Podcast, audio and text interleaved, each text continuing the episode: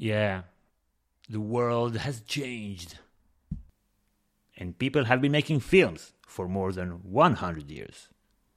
So today we want to combine those two and go over film depictions of painters.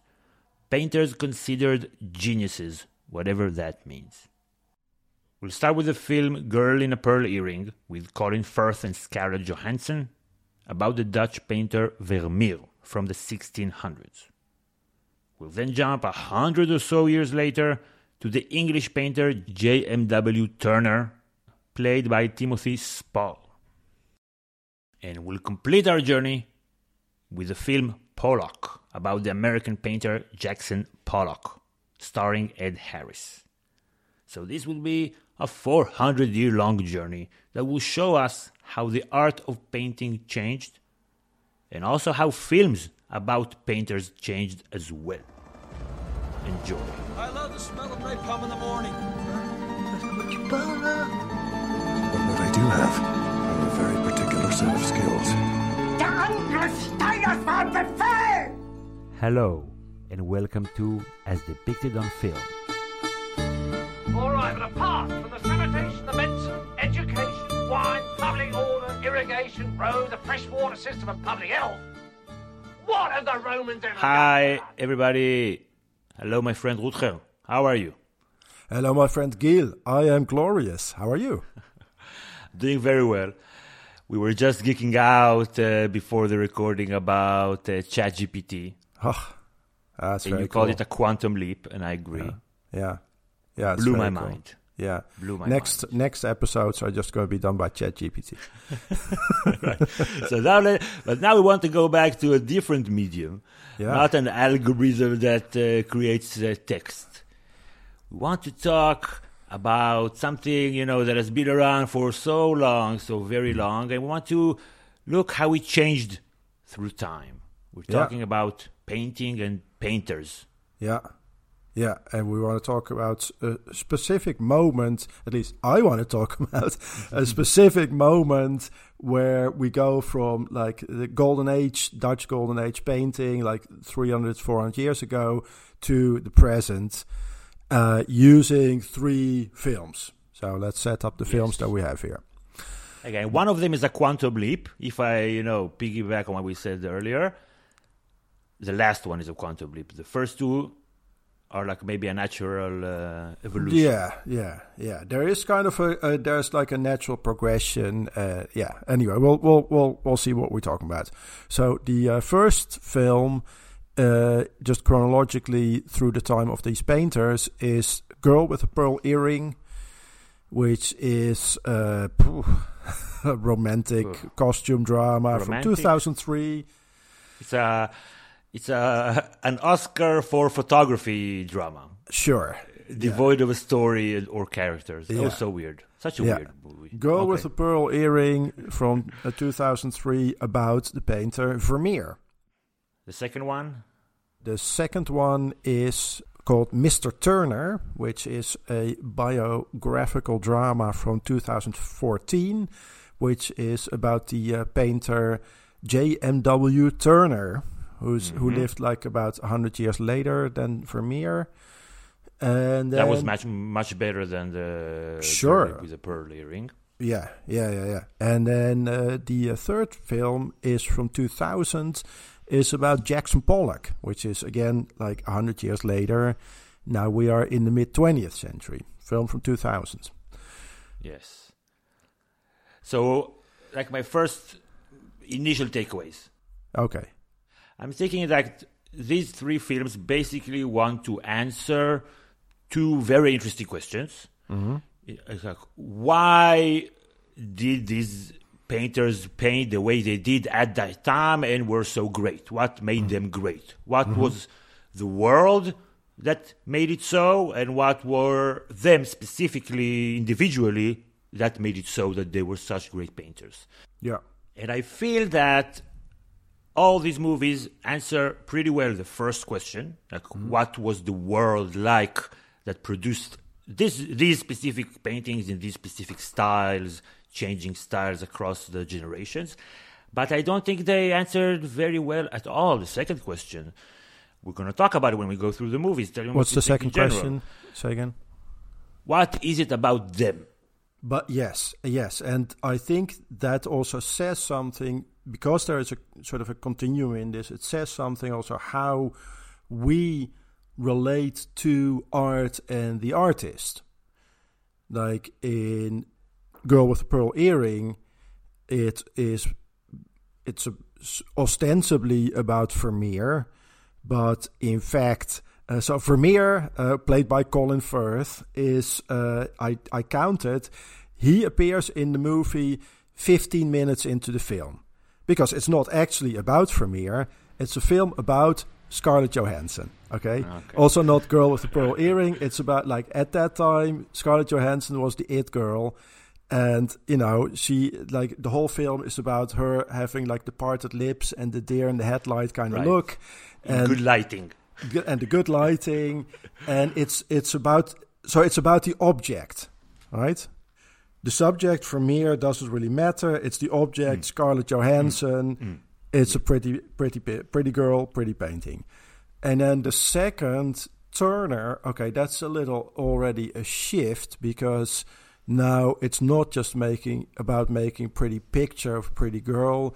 It's also a bit more like expressive. Like Turner is a bit more about well, what does it all mean? Like it's still figurative about the world, but then also what does the world mean? The turmoil of the storms, and Yeah. and it's about him as an artist expressing it. So you see him also more busy with the technique, where like he spits on the canvas and he like put the red mm. paint on it to make the boy uh, at the exhibition, and like it's more about him trying to express what he sees in the world around him in these romantic uh, paintings with the big skies and the landscapes. And then Pollock is totally about him, Pollock, the like the suffering artist who uh, comes up with this new technique of the drip paintings, and he's not depicting anything. It's about what's inside him and how that comes out on the canvas. So it really shifts from what we're depicting to what comes from the inside of these Right. dudes, basically.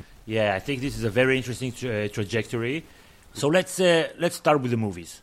Let's let's start with a girl with a pearl earring, set in uh, 1600s, the Netherlands, and right around the corner from where you live, uh, Routrin, Yeah. Delft. yes. Sorry, sir. Stay. Your master is a fine painter, Griet. Look at that dress. You can almost stroke the satin. He had a vision Look at the clouds. What color are they? no one saw as clearly as she. Yellow, blue, and grey. Uh, Delft is uh, the, the next town over. I live in Leiden, and um, there there's the painting Johannes Vermeer, who makes his money making pretty paintings for his uh, patrons. And so he makes like little cozy uh, inside scenes. You see same kind of elements, same rooms in, in multiple of his products, which he sells to one of the rich people in Delft. Sometimes he paints outside, and he really works on his technique to make it like almost photorealistic. Um, and he does that with like a lot of layering of different, uh, like tr- semi-translucent kind of paint layers to get the light just right and the colors. And and it's because he makes pretty pictures that people hang on the wall because there's like cute girls on them. Like that's that's it. That's the entirety of the thing. so there's there's something really really interesting about that. So we were together in Delft a couple of years ago when we went to see the the museum, the Vermeer Museum, Yep. and we also saw a girl with a pearl earring in the Hague Museum. Yep, uh, in the Maurits last House, year, uh, yeah. right? Both incredible and Delft beautiful. So the interesting thing is that when you see those paintings, they are incredible, amazing, moving.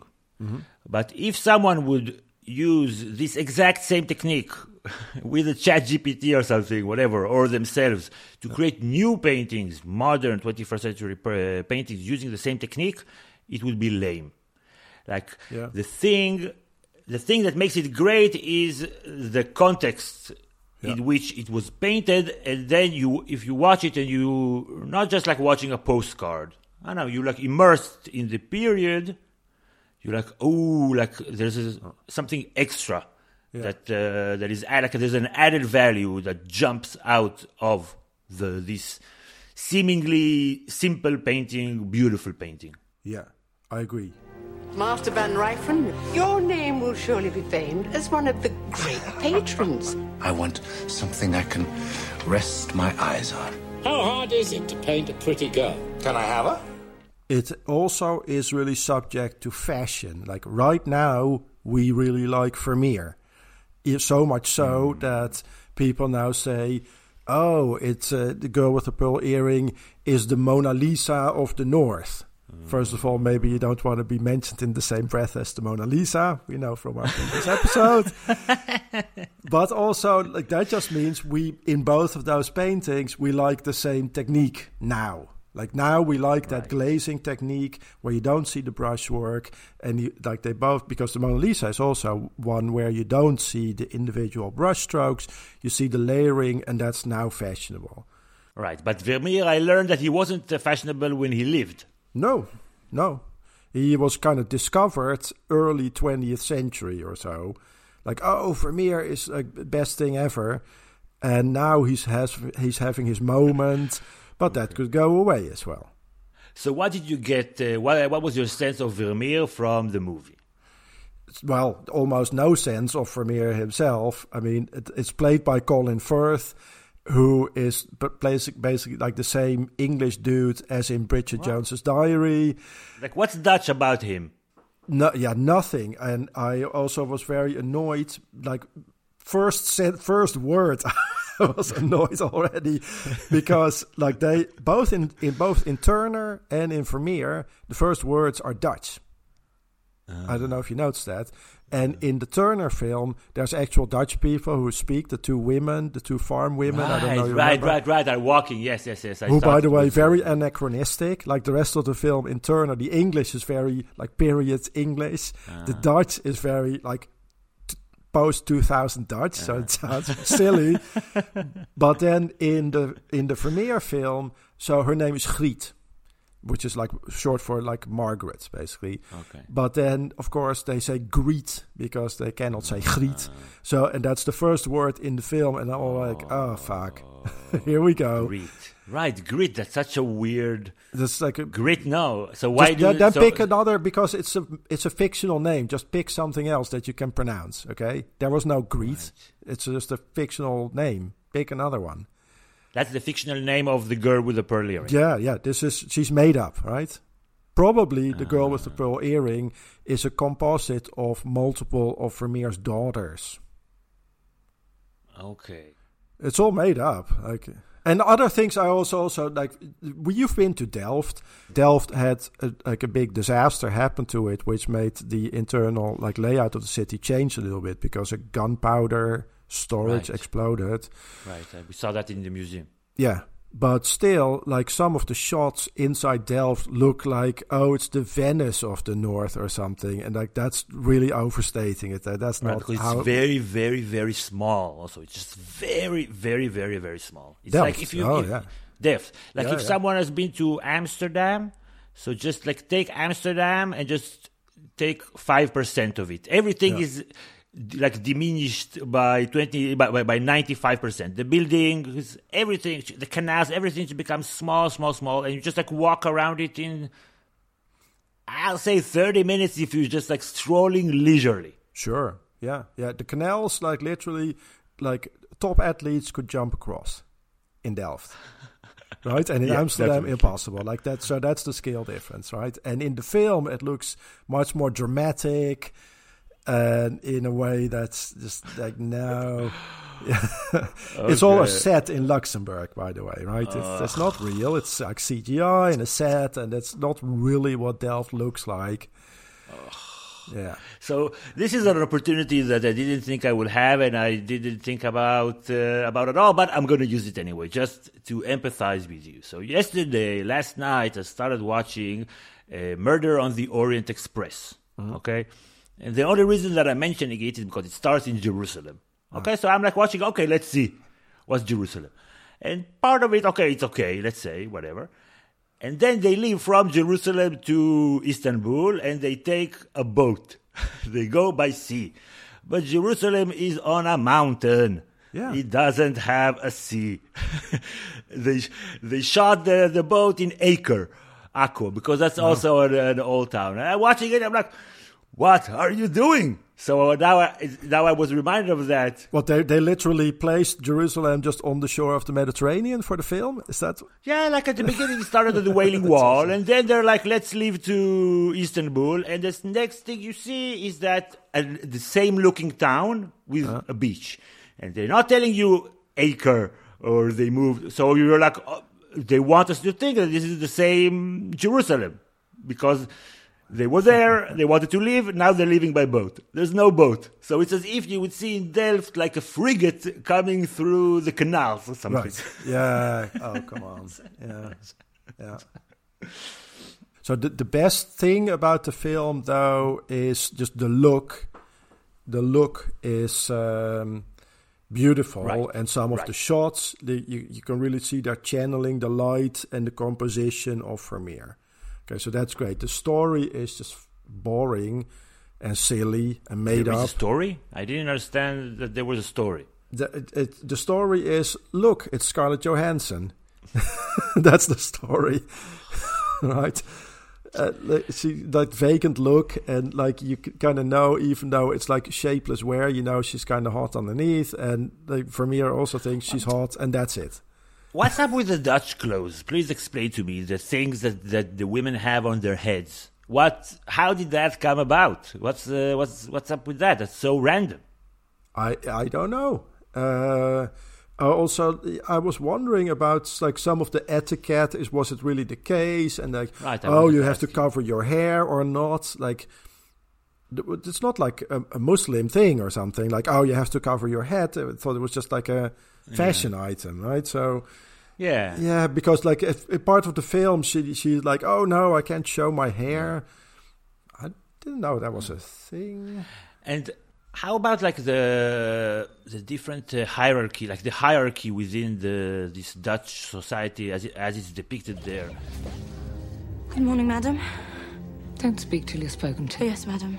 Like I would imagine that it would be more uh, folksy and uh, egalitarian than it is depicted. It looks Yeah. British. Yes, exactly. Yeah, it's kind of more feudal and uh, just ass kissing uh, up the up the hierarchy. Yeah, it, uh, it. I thanks for noticing that. I also thought this is this seems more English than Dutch. Yeah, So like like it's really hard to escape your own perspective. Like this, it's an English movie, like telling a fictional story in Delft. yeah. I, I didn't learn anything about Vermeer. No, nothing. I found myself less in- interested in Vermeer after watching the movie. Yeah. Yeah. Okay, you want to move on uh, hundred Sure. years later? Y- yeah, yeah. Exceedingly beautiful. I thank you. Thank you, Mr. Turner. My little lad could draw. I thought he could read and write. Is that who? Make a fine subject for you to paint. Oh, is that so? I shall cogitate upon it. When I experience a masterpiece such as yours, I'm struck by the clarity with which you have captured the moment. better film. Also, a bit more about the actual artist. So here again, I timed it. Turner appears after about five minutes. Like Vermeer after fifteen, mm. Turner five minutes. I guess his most famous painting is starting to become more abstract. It's like a painting of a train coming through the fog, and a lot of it that you see is kind of this creamy sky with different color tones. And he was really famous for these sort of landscapes and very dramatic, big skies. Yeah. He's, he's not considered like one of the greats like uh, Vermeer and Pollock. No, am I right? I guess he's one of the romantic painters, so first half 19th century, and he's one of the painters who really made landscape paintings um, like ways of expressing romantic Yeah, feelings. no, no, I liked But, them. uh, I, I, I really like these paintings, but he's the one out of the three that I didn't that I wouldn't have known about if it weren't for the movie. It's a little more obscure, yeah, true. And there's also multiple painters called Turner, so it's kind of hard to, yeah, it's a little more confusing. But uh, yeah, but So like it, no, it was a good film, but what I would do is just like cut the first fifty minutes of the movie. It was long, yeah, yeah. because the story is about Turner after he loses his father. That's about like one hour into the movie. Then he mm-hmm. changes. Then he becomes darker. Yeah. Then he goes off the rails a little bit. And then he also becomes more interesting. He looks, it moves him out of where he was. Yeah. Usually you would do that at the end of the first act. Yeah. And here, just like having his dad and all, like an entire hour that I didn't understand what I was watching. Like there were no clues as to what is the narrative. Yeah. What is this? His dad is like really, really sweet, and Turner is like a rah, rah, rah, rah, rah, curmudgeon. Mm. And uh, and I guess when his sweet dad dies, then this curmudgeonness, you know, he has to get out of his comfort zone. So just Yeah. like put that at the beginning, Yeah. and then the rest of the movie is a lot more interesting. Yeah. and yeah. Yeah. it just like took a lot of time to you know get into momentum.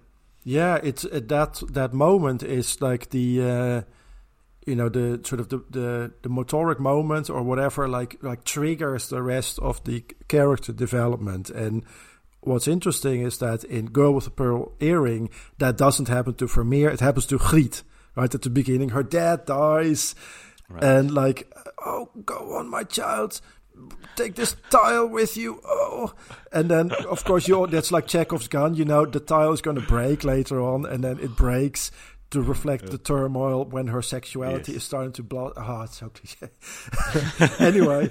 And and so that's her character development, the the character development of the object of the painting, and with the Turner film, the subject, there's the painter, the the actor, the the the person who produced the painting. That that becomes interesting, and it's about Right. his Yes, psychological development. Yeah. I, I just wonder if it's a coincidence that all three films about painters, we're going to talk about Pollock later, had structural problem problems in the narrative. Yeah. Like the the one about Vermeer is just like the narrative. What is the narrative? There's nothing going on. I read uh, someone wrote that it was like watching a beautiful uh, Vermeer painting dry. Yeah. It's Yeah. exact. Wow. And I thought, yes, perfect. Everything is beautiful. Nothing is happening. What am I watching? What is Yeah. going on? Yeah. And here in Mr. Turner, an hour of plateauing to begin the movie.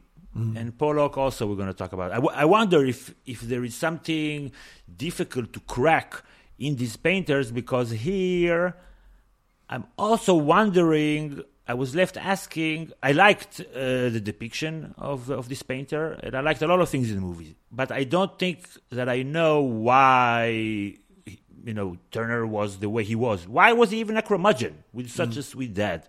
No. what was different about him that made him take all those bland scenery paintings and just like inject them with something you know primal but still keep it you know uh, behind the clouds or behind the waves like you don't see it but you feel it Mm. No.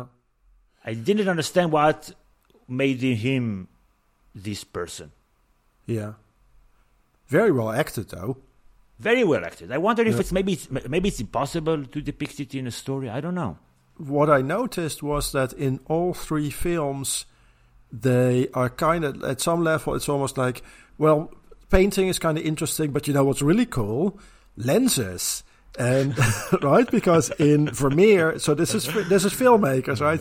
So in Vermeer, it's like there's the camera obscura, like oh look, this is Right. actually much better than the boring painting. And then in the Turner film, he goes to get the daguerreotype, like early pho- photograph taken. Now, if you would be so kind as to make yourself comfortable. This is the contraption? Uh, indeed, sir. That is what we call the camera. The camera? Yes, sir. Not the camera. Uh, uh, no, sir. The camera. The camera? Yes, sir. As in camera obscura? Ah, Precisely, sir. The camera. Now, if I may ask you to take a seat, please, here. Name of manufacturer? Uh, it comes to us from the United States, sir. What is concealed behind the small brass cap? An optic? Uh, yes, sir. A glass lens. As a telescope? Not unlike a telescope, sir. Thank you, Cornelius. It is prismatic? I fear not, sir. It is an achromatic lens. Achromatic. Now, let me peruse you. Why are you shrouded in the manner of a condemned monk? I am simply shutting out the light, Mr. Booth. Ah, splendid, sir. The image you create is not of colour. For why? Uh, I'm afraid that is a question we have yet to answer, sir. It is a mystery. And then in Pollock, they have also that scene where he does the action painting with the camera underneath the glass. Yeah. So yeah, the movie makers are also like, you know, these painters. That's interesting, but actually, um, yeah, filming is much better. Yeah. uh, actually, now that you uh, mentioned the the photograph, I found it really, really interesting how the movie depicted that time, that period, and mm. how people knew nothing about the world mm. and how far it is from like the basic things that we know about the world. I also like I liked the banter also in the um, uh, at the galleries when there's like the different painters and they're kind of like ribbing each other a little bit, but subtly. It was it was nice. Yeah another thing about about this film that might be interesting to look at the trajectory also is like he he also is looking for patrons right? Yeah. that's how you make your money. You sell your paintings uh, you show your paintings. You need you need rich patrons in both of these cases in order to to move up. It's like there's a lot of politics behind sure. it. Yeah. Yeah. And it stays the same even uh, in the next film Sure, yeah. Painters become gradually more the product. Like Vermeer, his patron, who was like a, a rich trader in Delft, he's interested in the pretty pictures as trophies f- uh, for his wall, and then especially like oh the cute the cute girl who is in the Vermeer household. I want to kind of take that and put it on my wall. And then uh, as we go to Turner and then Pollock, it's more about wow this this painter, what a character, you know, and it's more about the person and and their expression right. and their uh, right. mental state. Yeah. And also to compare and contrast to your point, so the first patron is a rich trader. Mm-hmm. That's the Dutch painter, the Dutch patron, and the person that uh, Turner wants to be his patron, that's the king. Mm, yeah. he wants the king. So it shows you the differences uh, in, society, in those two societies. Wow, a rich trader versus the king. It's yeah. just like it's like very emblematic. Yeah, and a nice, uh, ni- I guess, nice segue to who is the patron of uh, of Pollock and what you know. what was 20th century America like, wasn't it? Right, that's 150 years after Turner, or even a bit less. Yeah. 120 years, that's not that much later, no. but the world is completely different. Yeah. The Industrial Revolution that Turner sees incoming with the, literally with the, the train. Yeah. Now this is the 1940s, the, the movie starts. Yeah. 1930s. Jackson Pollock. I'm Lee Krasner. I thought I knew all the abstract artists in New York, and I don't know Jackson Pollock. What do you think of Picasso? It has been. De Kooning. He's all right. He's learning. What's she doing here? You need to get cleaned up. I have just climbed up and down five flights of stairs. I'm Peggy Guggenheim. They're sorry. My God, and you're drunk. Previously, no. they have like stuff to deal with in the world, I guess. Right? Like, like Vermeer, it doesn't seem like he gives a shit about anything in society, like oh this is good or this is bad. No, and then Turner, he like he has a famous painting also of the slave ship, and there's in the scene in the in the in the film there's also a scene where he talks to this old slaver captain, and he's kind of like socially aware, and in Pollock, it's also the art movement of the times has to uh, come to grips with like the well like you say the industrial revolution also the two world wars that had just happened basically and how to deal with the whole the weight of of history and kind of the guilt of art i guess right like Mm.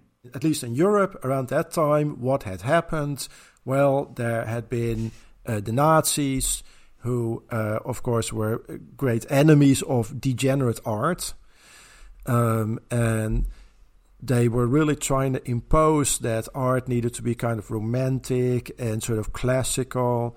Uh, my grandfather uh, was a uh, a painter. My my my mom's dad was a painter who was going to be forced to join the Kulturkammer, which was this institution that oversaw that everyone was making good folk, folk art, right? So sort of wholesome Nazi art. He didn't uh, because he wasn't going to do that. Uh, but that was just a very good reason. Yes, very very good. Reason. Yes, he wasn't going to join the Kulturkammer. Um, and then right after the war, you had this sort of movement where art just had to totally start from from the base most basic elements. It was also after the First World War where you had the most the most basic abstract art at the First World War, and the second around the time of Jackson Pollock. In Holland, you had this movement called Cobra, which was actually Copenhagen, Brussels, Amsterdam, uh, primitive art, which looks like the same kind of style that Pollock starts out with early on in the film before he does the drip paintings. So that style is? That style is like very simple, kind of almost like native art looking stuff. Uh, like Yeah, it's like still broad, fi- uh, strokes, brush strokes. Exactly. Yeah, yeah, yeah. Broad brush strokes, like simple figures, very stylized, simple figures. Maybe Stylized by but weird, right? Yeah, like yeah, the something sty- is I mean, off. like stylized, like like a lot left out, very simple and f- flattened, and Yes, maybe not little like pretty. Aboriginal kind of, but then with primary colors and like very rough. Like, we we right. got to start from first principles, and then we can build up the art again because it's all been tainted, basically. Hmm. Interesting. So, two main takeaways from me for this movie. So, this is the second time that I watch it. I Uh-huh. watched it like 20 years ago. I kind of remembered, but this time when I watched it, I was kind of shocked by two things. First of all, apparently Jackson Pollock Pollock was a murderer. This is what the movie shows us that at the end he deliberately committed uh, suicide by car crash, killed his girlfriend, and almost killed her friend. This is Mhm. like the guy that did that with the plane a few years ago, right? Mhm. He forced them to go in the car. That's what the movie says. Bullied them. They shouted while he was driving drunk. Stop, stop, stop, stop. And then at the end, he let go of the wheel in purpose in order to get everybody killed. Mhm. This is called uh, premeditated murder. I don't know. I'm not a lawyer. And he was so horrible the entire movie. Just like from beginning to end, just a horrible, horrible, horrible person. Yeah. I was kind of shocked that I didn't interpret it this way when I watched. I, like I didn't value the life of the girlfriend. Yeah. when I watched the movie, I only thought about him destroying himself. This is like the perfect self-destruction and meaningless because nothing means anything. No narratives in the paintings. Everything is drip, drip, drip. No narrative in my life. Ah, just death, glorious death of the tortured uh, artist. Yeah. First of all, I didn't understand why he was tortured to begin with. He was just an asshole from the very first scene. and then he's just a murderer also. Yeah. Wow. Kind of shocking. Yeah. So first of all, he's a murderer, but maybe you could say that his death, I would call it death by capitalism, if I would compare it Yeah. to the two previous painters, because he now has to deal with something that they didn't have to deal with. Now you're on a magazine, all like a cover of a magazine all over the world, and you're either a millionaire or you have no money to eat. So all this tension, and then he becomes like a like a rock star, and then he flames out. Just a later age, because that's when you break out in painting. But it's basically like Amy Winehouse. That's what I was thinking. Yeah. Drunk, all kinds of problems. What you're doing is the most original and vigorous art in the country. We're broke. You just keep at I'm it. keeping at it. Don't tell me to keep at it. You've done it, Pollock. You've cracked it wide open. Genius. Jackson broke the ice. I don't think you realize how hard I work to get people interested in you. Yeah, it's kind of the the, the, the beat generation, uh, rebel without a cause kind of thing. Uh, James Dean, you know, uh, just gonna crash my car because nothing means anything, and uh, and he's the yeah he's the tortured uh, celebrity artist uh, who can't basically deal with uh, with the fame and then kind of losing the fame again and yeah Yeah, but he, he couldn't even deal with life at the beginning of the movie. Like he wasn't able to talk to anyone almost. He's so weird from the beginning, and I just didn't understand this person. I understand. I understood the narcissism, and I understood like the you know the process, but I didn't understand where it began. Yeah. Like what? Why was he an alcoholic from the beginning? Why yeah, was he? Yeah, wasn't know, he what was going like on in the war or something? Like, why is he Was he? No, he didn't fight in the war. I No. think the movie starts at the beginning. Uh, in the forties? Yeah, yeah, And Ed Harris started the movie, directed the movie, produced the movie. yeah. Great acting, by the way. No, great acting, Ed Harris, great a great acting. actor. Yeah, yeah, yeah. Right, he's one of like my my my favorite actors. Sure. Just I didn't understand what was going on for him personally. I understood the world. I understood the the like uh, whatever death by capitalism that I said, No. and the dynamics of the painting world at that time. But what made him be interesting in a way that no one was interesting before, like in a new style? Yeah. I don't know. Yeah, well, isn't he also kind of a co- like a constructed artist in a way? Because his girlfriend, uh, what's her name again? Um, I'll add it. Yeah. Um, Just eh, say yes and continue. I'll add it in editing. I'm Lee Krasner. Yes. Yeah, that's right. Yeah, you got it. good job. Good call. Thanks. Gil, you're so good at this. Uh, uh, she is um, a famous artist in her own right. And apparently, she kind of drove him in that direction of Right. the drip painting and kind of handed him the trick of becoming Jackson Pollock. Right? Right. So the technique She gave him his start also. She gave him the push at the beginning. Exactly, and and this is not in the film, but uh, Jackson Pollock is also kind of a construct of even the CIA. I don't know if you knew that.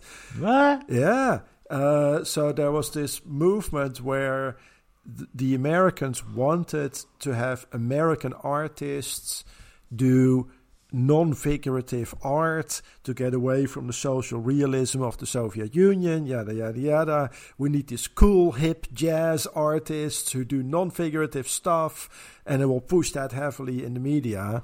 And Jackson Pollock is one of the main ones who apparently were pushed in the post-world mm. environment by Okay. American secret services. So I guess maybe he's struggling because of that, because he has no identity of his own. He's just a construct of the politics and of his Right. partner. So those are uh, are the patrons, his patrons that you alluded to. Sure, the I thought they CIA were going for Guggenheim, but also, now it's well, the CIA. Sure, also, uh, yeah, yeah, and, and Peggy Guggenheim, yeah.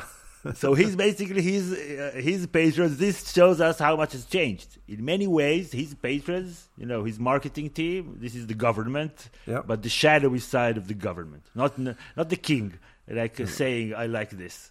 Well, uh, mass media, I guess. Like there was no mass media before that. So that's a problem. It's very hard, like for artists.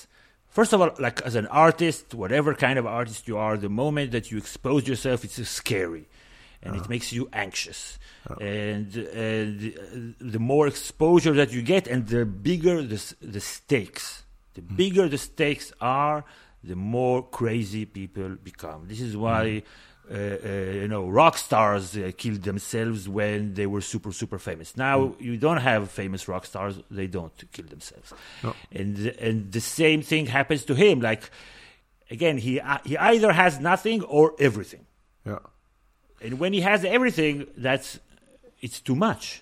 It's too much. No person can be normal in Yeah. that kind of situation. I understand there was a ruckus over my partisan review article. Go find it, Lee. Jackson. Jewish cunt. Lee's the one wants you here. Call him the way I see him. You want it any other way? You call him the way you see him? I'm traded in for Clyfford Still. Jackson. That's not what Clem was saying. Clyfford Still is one of the most original painters around. If not the best. If not the best. Did you read the article? I article? read the whole goddamn thing. Clem wasn't trading you for still. And what was he doing? The article is about the direction of modern art, Jackson. It's not just about you. I'm not talking to you. I'm talking to him. Well, if you. I'm not talking to you. Shut up! Didn't review 52. The 54 show was forced and pumped. Is that right? I saw it, yes. Have I lost my stuff, Clem? Everybody loses their stuff, Jackson. He had a good 10 year run. Everything's gorgeous. Gorgeous isn't good enough. Also, because like the technique that makes him famous. I, I, you know, this is a this is really delicate and kind of a lame thing to say, but it's also kind of true that my kid could do this. Right. right? It's and he knows that yeah. too. He knows it's Right. like a trick that's totally different from Vermeer, who had honed his craft Right. like for decades, and nobody else paints like that. He's being defensive about it. Yeah, yeah, yeah. Like, no, I have to, I control it. Yeah. So it's like a trick. But okay, but he did it, and the paintings, they just Sure. work.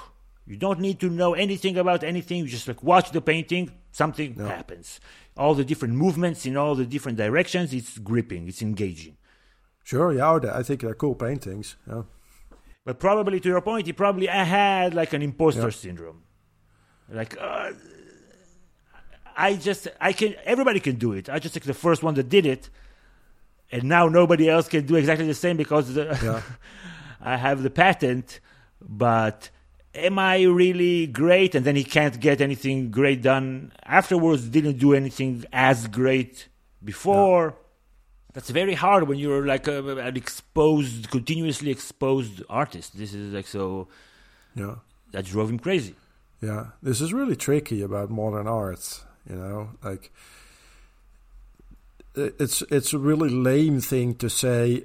You know, oh, my kid could do this.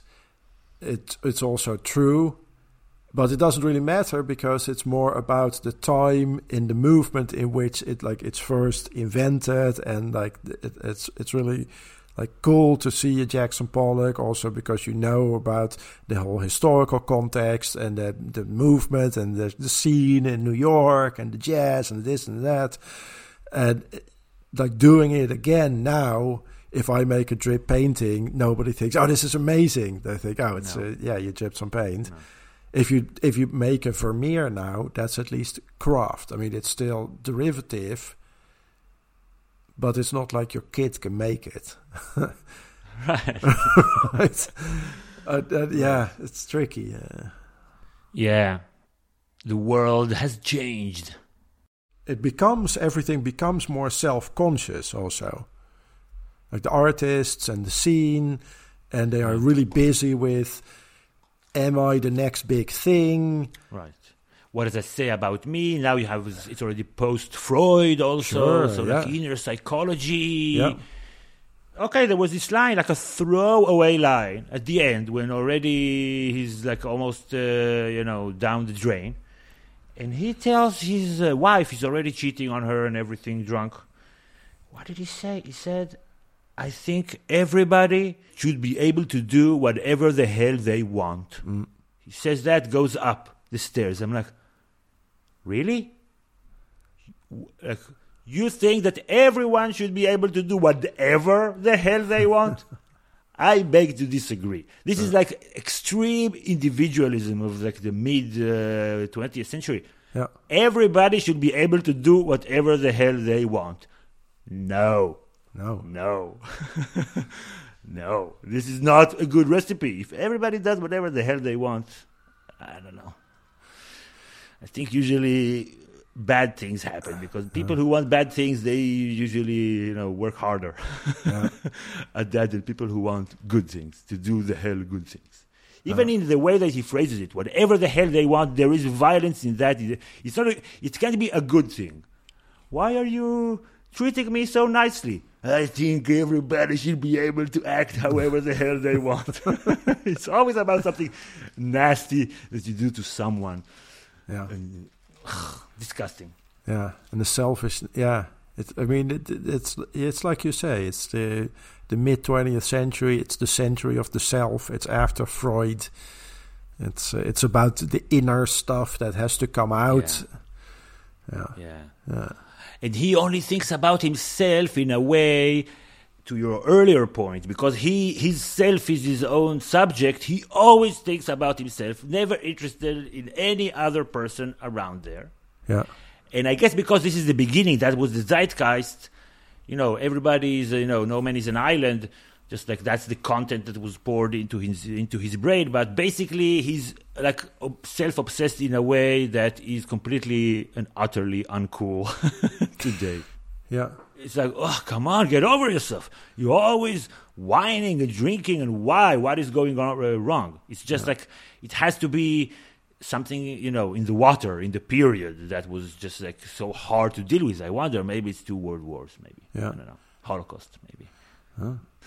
it's really uh, infertile, I guess. At least that's what it seems like. Like he wants a kid, he never has a kid.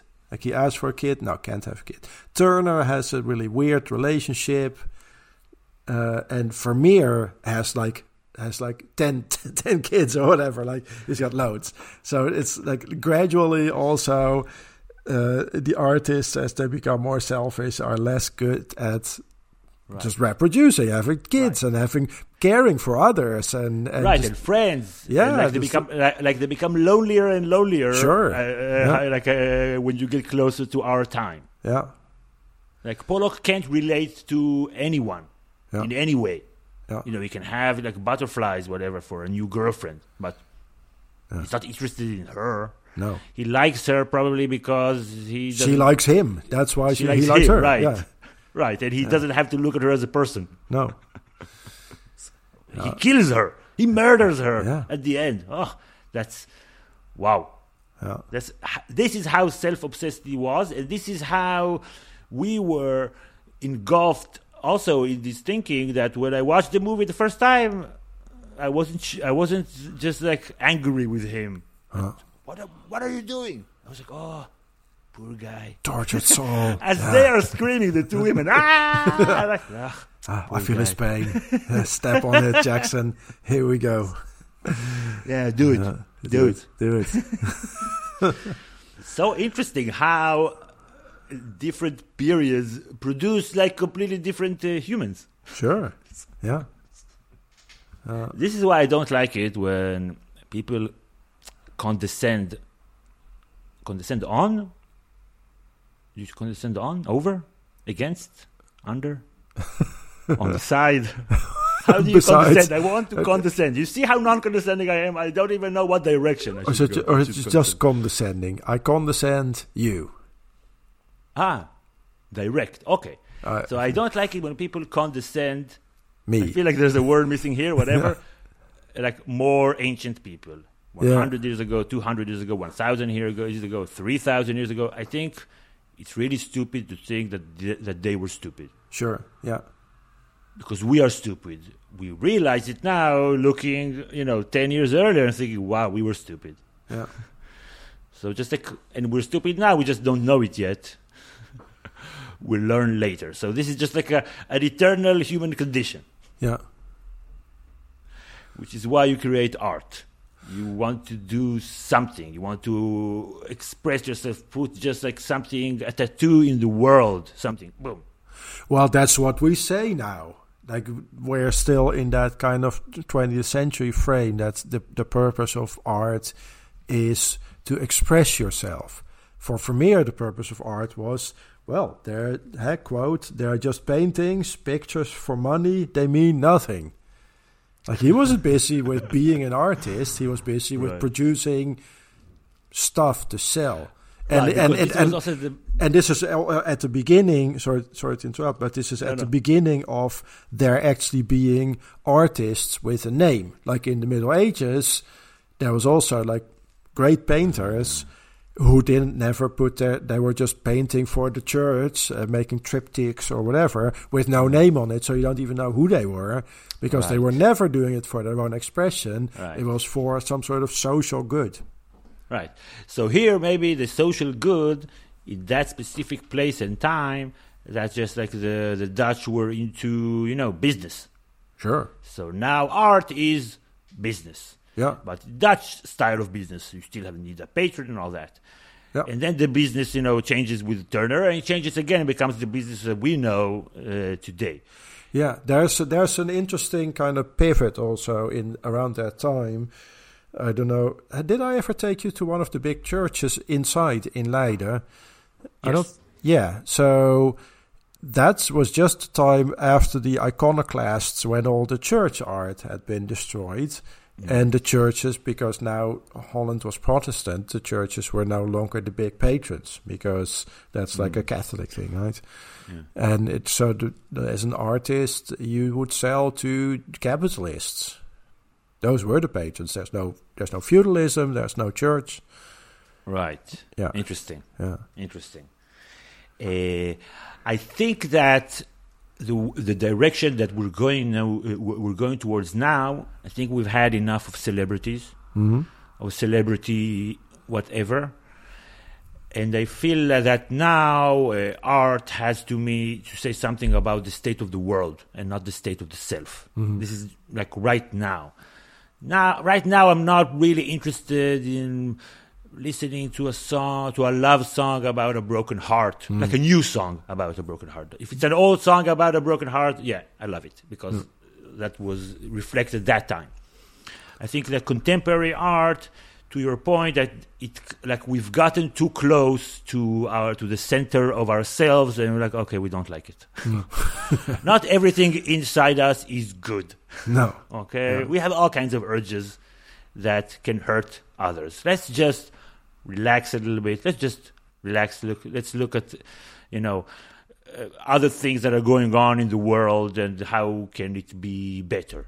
I think that's the zeitgeist right now. I'm not. I don't know anything about you know art, the art scene right now, but like uh, the painting scene right now. But in general, like this is. What do you think? Yeah, I agree.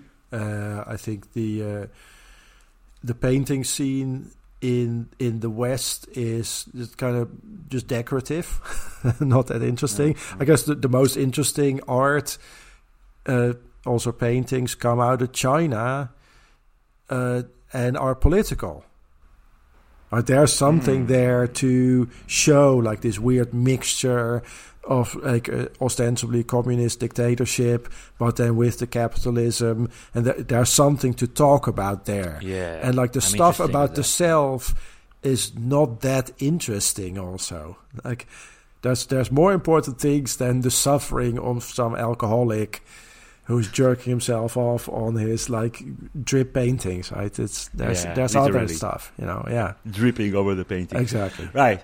I think that like this now the self is interesting only if that self, uh, uh, you know, life experience tells us something bigger Yeah. than just that person. Like we're not so much right now interested in specific people be- for who they are. Like what Mm. makes you tick.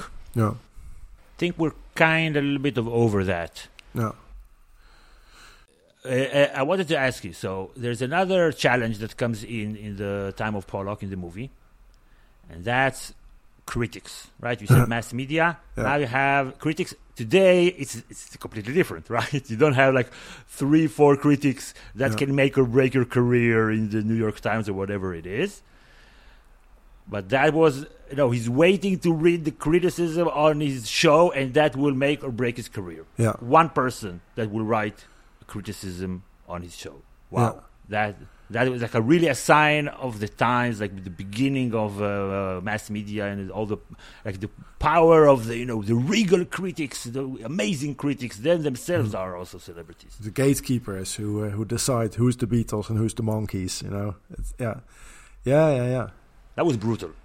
There's no limit to the number of channels now, right? So there's it's not as if somebody decides if I get to see this or that. Like there's there's enough channels for everything to come to us, and then it maybe has slightly less production values. So we also don't have like massive Hollywood films, but there's a lot, and we yeah, there's not really like a particular critic who decides what's good or not. Huh? Right. Yeah. Even even it's like it's a, a new movie. Yeah. You would have like uh, 50, 100, you know, important uh, people, whatever, like important people, like people with knowledge that you trust, uh, that will get a say in it, and mostly the people will get a say in it, right? You'll have the aggregators like the review 6.4 rating, 5.7, 75 fresh. Now it belongs to everybody. That's very, very different. Yeah, we can maybe stick the landing on the conversation because it's also the algorithms that decide now the, the, the bots, the chat Yes. GPTs and whatever Yeah. else who recommend what to watch, right? Like usually, okay, I also listen to what my friends have to say. Oh, you should check this out. But more often than not, it's like YouTube or Netflix that says, "Oh, you probably want to check this out," and and that's the gatekeeper or Yeah. the, whatever it is, Yeah. like the robot tailored to. it's harder to get uh, uh, new things to be global now because there, as you said, there are so many channels, so many things, which I guess we, a reason we will have less, uh, you know, great artists, celebrity artists known world, worldwide right now, Mhm. right? Doesn't seem like this is a direction also with all the the AI algorithms that uh, create new paintings in all kinds of styles and got a lot of people uh, who do art uh, nervous. Yeah. Like, what is art now if you can do like some pretty cool shit like just by typing? Yeah. I don't know. I'm not a painter, uh, but as we said earlier, I'm not worried about. Uh, as a writer, I'm not worried about ChatGPT at all. No. Maybe I'm gonna be stupid. Maybe, maybe, I'm gonna look stupid in the future, but I don't know. As of now, like I wonder also with these new techniques, I think somebody like Vermeer would would be almost most comfortable with this. Because it's not about him, it's about making something cool. And so, I mean, he would also be most likely to just become a photographer because, oh, I just want to make a pretty picture. I use the technology available at the time. And also, like, maybe write the, the right prompts to make cool AI art or whatever. Just very pragmatic and not so like, oh, it's about me and my expression as an artist. It's just making something Yeah. aesthetic. okay. So you you like to paint. hmm I like to write. So I have a thought. Just continuing our thread of thought now. I think that ChatGPT maybe might be less threatening to writers than the same kind of technology be a threat to painters, because uh, the chat ChatGPT can't, I think, create a really really good story that grips you and stories are maybe more visceral, a, a visceral thing because it's just like part of our conversation. Whatever you say is a story. I went to this place, I did that. It's a story. I think we are better at identifying good stories than good paintings. Like every person, you sit with your friend, your friend starts to talk. You know if the story is interesting or not interesting. Yeah, yeah, that's true. Yeah. Your child tells you a story. You're like you. You know if you're interested or not interested. We know that there are good ways to tell the story. I always pretend that I'm interested in the stories of my child, but they're I still always very Yeah, bad. not- yeah, yeah. Through trial and error, now my daughter is getting better at telling her stories yeah, exactly. to get me interested. yeah, yeah. That's true. That's actually that's true. That's also a good that- skill. That's the hard part. Also, I guess we touched on that a little bit. Like with the paintings, there's also the part where people feel like, oh, I don't understand if this is good or not. Yes. And with the story, you can tell like, what the fuck is this about? Like, I get Yeah, that, yeah. Like if if it's just random words, nobody says, oh, that's also a pretty good story. it's just an abstract story. No, that doesn't exist. yeah, you're. That's good point. Yeah. Like you said earlier, your daughter can paint, uh, you know, something like Pollock. Yeah. But your daughter Yeah. can't write, Yeah. you know, Exodus or Yeah. Shakespeare or Yeah. a script. Yeah. We're just so much better at stories than at painting. Everybody, Yeah. every single one of us. You can look at a, at a painting and, and, and someone say you didn't understand anything about the painting. Everything that you said is just like completely wrong, 100%. That doesn't happen with stories. Uh, Yeah, that's so true. much. Just because it's just like our, our regular way of, of communication. Yeah. And and maybe you know we have enough great paintings in the past that you can just take enough great things that will make something not interesting pop and like fool you, quote unquote, and into Mm. something. No. Yeah, it's yeah, it's tricky. Uh, yeah, like some of the AI art is obviously beautiful. Yeah. It, I mean, it's a little kitschy to my taste, but it's obviously very aesthetic. I and I have not seen an AI generated story where you think, "Oh, it's a great story." no. It would be harder. I think it would be harder. Yeah, yeah, it's true. So I'm less worried than uh, than visual artists. I think from the AI's uh, capabilities because stories again, it's just like you put your your words together. Even like if you cannot speak, you still can tell a story, right? With your hands and uh, miming and pointing, everything is a story. Every single Yeah. thought that we have is made of you know its DNA is story. You put things together and you make sense of them together. Mm. So Yeah. so how do you put how do you make sense of of this episode together? Tell us the story of this episode. This episode was about a development of the last three, four hundred years where we went through like deeper, deeper diving into the psyche and the ego of artists. And maybe we're we're finally are a little bored with that. Hopefully. Yeah. Because were they interesting people, the three painters? Three movies about three painters, I didn't feel that they were interesting people. No. I think maybe Turner was the most interesting one. Maybe Turner Yeah. a little bit more interesting, but yeah, I wouldn't become his friend. No. What we didn't say that all that I guess mostly the first two movies were very visually striking and just like g- got across the artist's art in the way that they showed the art. So in the first one with Vermeer, it was just like leaned on that. I, I don't even want to say too much. Everything leaned on the visuals, so it just didn't work. Mhm. With uh, Mm. with Turner, there was something, you know, the colors, the, the clothes, and the how, like everything was just like uh, like evocative, kind of like him. Mhm. And uh, maybe because uh, Pollock's art is just like shapes going in all directions, just like the movie about him just starts somewhere, ends somewhere else. It's not clear what made him tick, what made him special, what made him interesting. He's just like suffering the whole time. I, I, I don't know even to say if it's a downward trajectory because he also started out very low. Yeah. Okay. So thank you also. That was Cool. fun. Yeah, it was. Yeah, thank you.